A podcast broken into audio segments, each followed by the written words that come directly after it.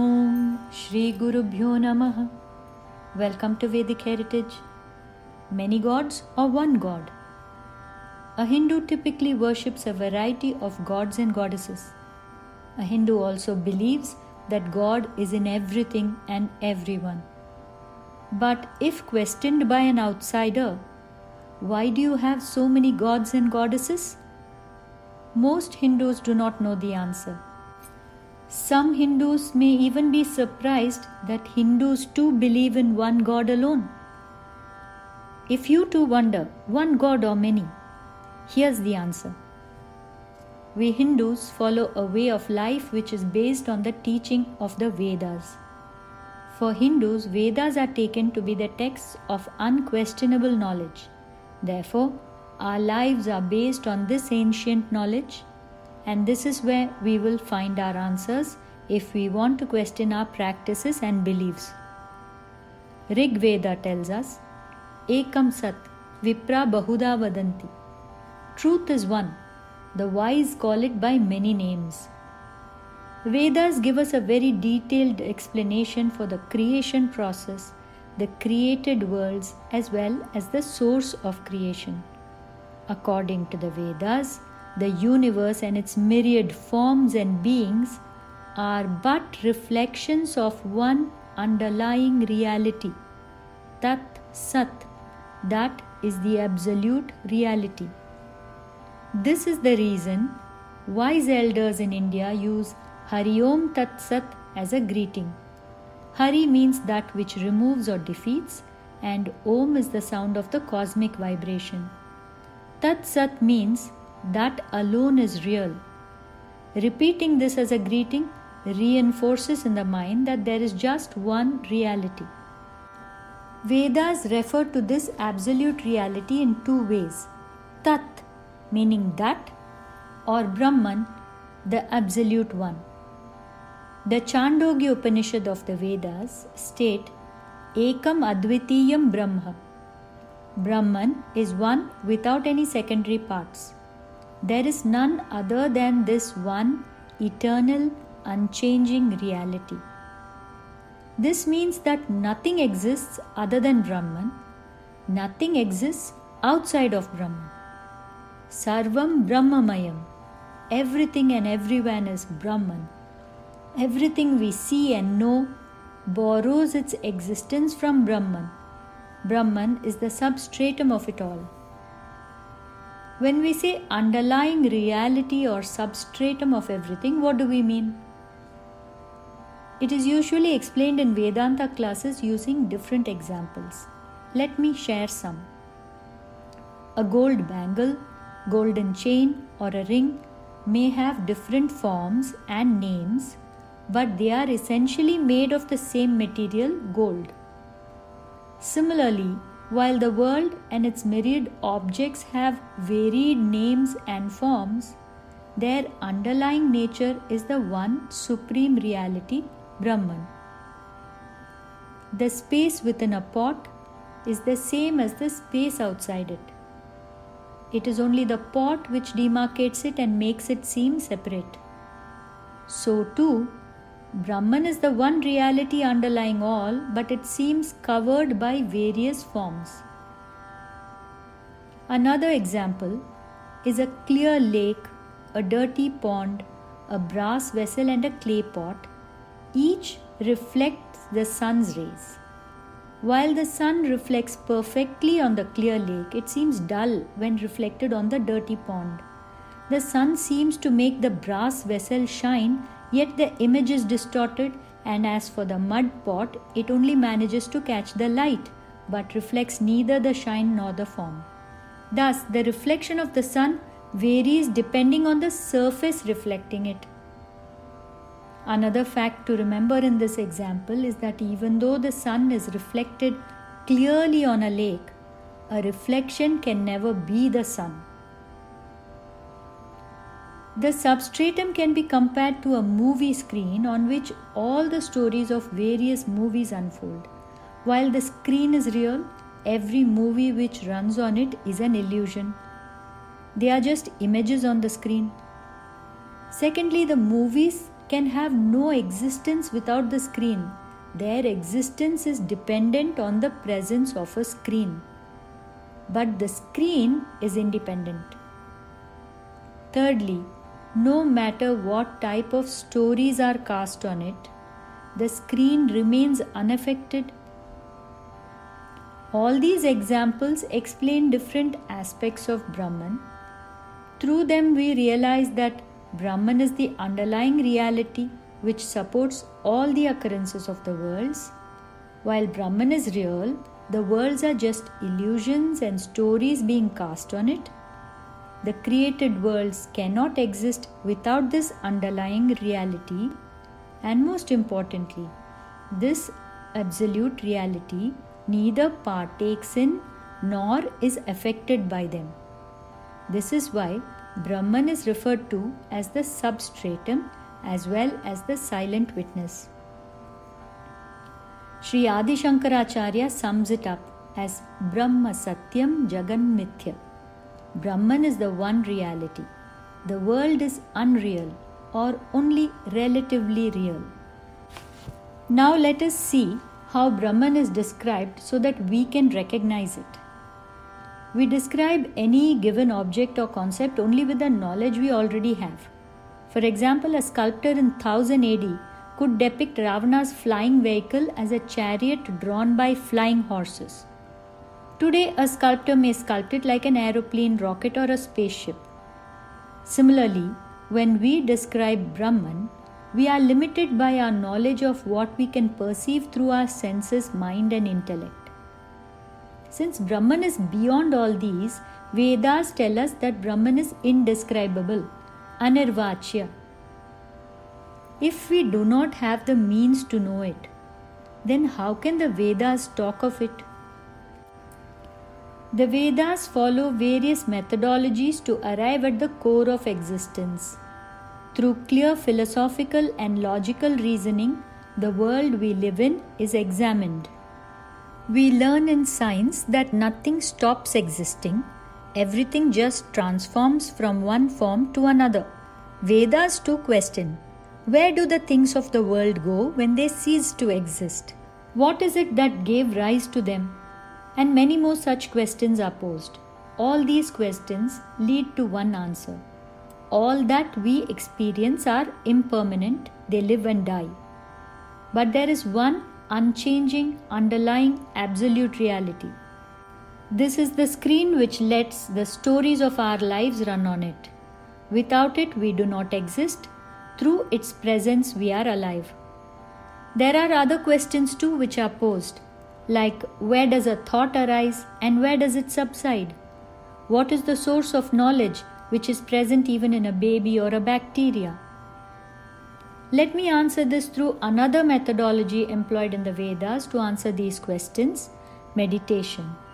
We are told that many rishis through yogic meditation could transcend the conscious and subconscious states and then remain aware in the unconscious state.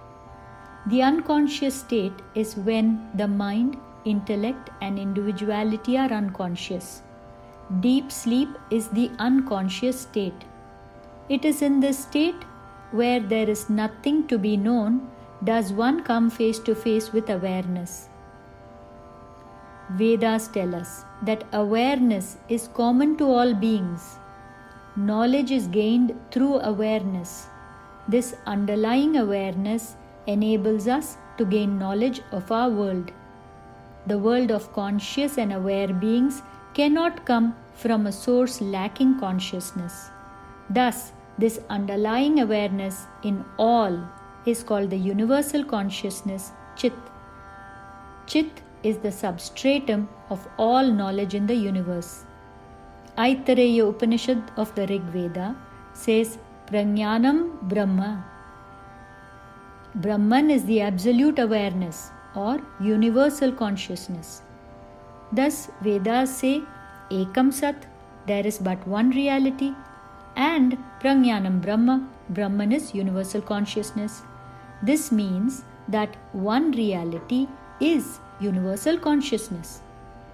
The Chandogya Upanishad also states Ekam Advitiyam Brahma. Brahman is one without any secondary parts.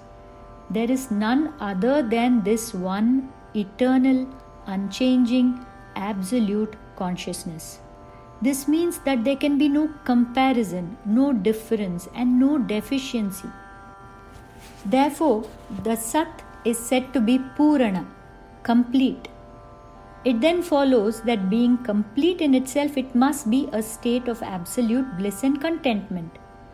This is why Upanishads describe the Absolute One as also being bliss, Ananda.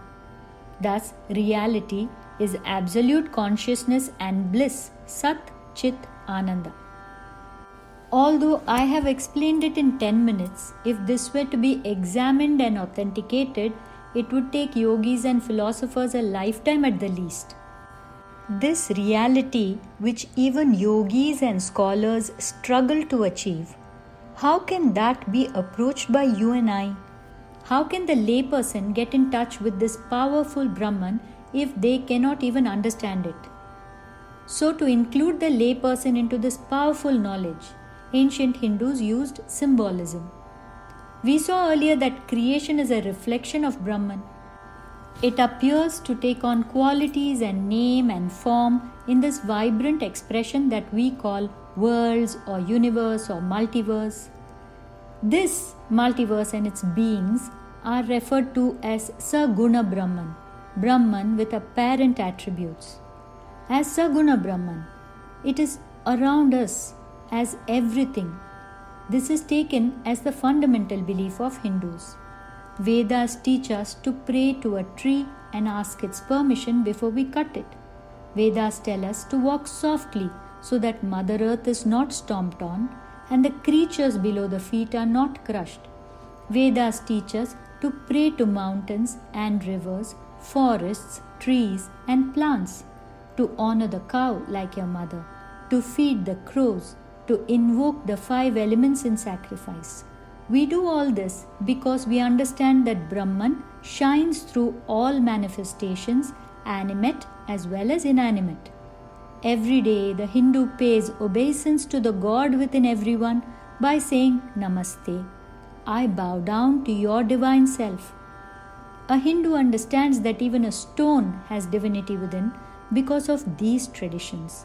These traditions and rituals makes one realize the concept of a unified existence underlying all creation.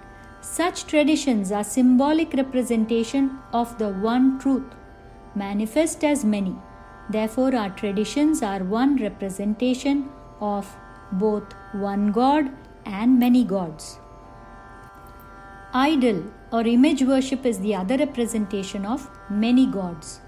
The image of a deity in Hinduism is a bimba, the reflection, or a pratima, the personification of the attributes that one associates with the deity, says Swami Parthasarathy. A symbol or image conveys more than just the physical qualities. If I were to say elephant, the mind conjures a majestic animal, strong yet mostly gentle and wise. Yet, without a name or a physical representation, it is difficult to convey these subtle qualities. Similarly, deities of the Hindus are symbols of the one Brahman. Through the different personalities of each deity, varied powers of Brahman are invoked. The prime deities are representations of the Brahman as a whole, the one reality. The Shaktas call it Adi Parashakti, Vaishnavas call it Swayam Bhagavan, and Shaivites call it Sri Shiva. It does not matter what name you call it by, they all indicate the same truth that there is but one substratum. Then, to show that all creation came from this Supreme One, the three main processes within creation are also symbolized and personified as gods Sri Brahma, creator, Sri Vishnu, preserver, and Sri Shiva, destroyer. And the powers of these gods are their consorts, the female forms. The power to create is goddess of knowledge, Sri Saraswati Devi. The power to sustain is goddess of wealth, Sri Lakshmi Devi and the power to destroy and regenerate is goddess of strength and compassion, Sri Parvati Devi. The relationship between the absolute Brahman and the Saguna or the reflected Brahman is depicted as Ardhanari, a form of deity where Shiva is one half and Parvati is the other. Similarly, each deity represents a power or a virtue. Ganesha, wisdom, Dakshinamurti and Hayagriva, spiritual knowledge and guidance of a guru, and so on. Even primal elements are worshipped as gods Agni, god of fire, Varuna, god of water, Vayu, god of wind, and so on. Their powers are represented as their weapons or objects held in their hands. Saraswati Devi holds the veena, symbolizing all the arts. Shiva holds the trident, symbolizing past, present, and future. Even their vehicles signify the powers under their control. Ganesha sits on a rodent, a hoarding animal of intense desire. Sitting atop it, he symbolizes how wisdom can reduce the size of desires and be its lord and control it. In this manner, a great directory of symbols and their meanings are seen in the temple Agama and Shilpa Shastra texts. And to explain all this to the layperson, a series of stories, the Puranas, have been formulated. In the Puranas, Asuras are the villains who are defeated or destroyed by the gods and goddesses after an arduous struggle. They depict the delicate balance between benevolent and destructive forces in nature and how balance will always be restored.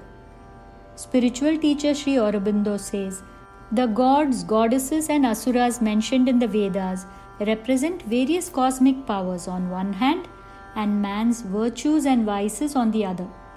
Each deity in Hinduism denotes a particular energy. These energies are present in man as wild forces and externally as natural forces. Within oneself, they must be controlled and channelized fruitfully to infuse a divine consciousness in him. Externally, they need to be approached with reverence to help the inward path. Personifying these universal energies helps us to connect easily with the underlying reality which is the source of all of them. We can love the rugged Shiva, cry to the compassionate Parvati, appeal to Ganesha to solve our problems, or beseech Vishnu for moksha. We develop a relationship with this underlying reality and engage with it till the day we realize that we too are this one. This realization of the self is mentioned in the Upanishads as Aham Brahmasmi. I am Brahman. With this, I conclude the answer to the question posed at the beginning of the episode one God or many gods? Yes, it is one. You can call it God, and this one can be represented by many. But if you do not want to call it God, it is okay because God is only our name for it. But you cannot deny the presence of this underlying one once you have begun an inquiry into the nature of the universe. Whether in the form of traditions or as deities, all symbolism is meant only as a path to realization. Symbolism is that beautiful tool perfected by the Hindu ancients which has ensured the preservation of our great knowledge through simple formats, customs, traditions, and stories to be carried forward through generations. The Vedic knowledge has survived the rise and fall of many a kingdom, the dark ages of ignorance, conquests, and loss of faith. Hundreds of thousands of texts may have been lost or burnt or burgled, but much of its essence has remained alive in the mind of the masses through these various practices imbued with symbolism. I have shared links in the descriptions to the meanings of the Argala Stotram, which are an exquisite example of the richness of meaning hidden in the Puranic stories. Those interested may check it out. I leave you with this beautiful verse from the Nirvana Shatkam by Jagadguru Sri Adi Shankaracharya. Aham nirvikalpo nirakara विभुत्वाच्च सर्वत्र सर्वेन्द्रियाणां न चासङ्गतं नैव मुक्तिर्न मेयः चिदानन्दरूपः शिवोऽहं शिवोऽहम्। I am changeless and without any form I am present everywhere as the underlying substratum of everything and as the witness behind all the sense organs neither do I get attach to anything no get freed from anything I am the ever pure, blissful consciousness. I am auspiciousness. I am auspiciousness. Hari Om Tat Sat.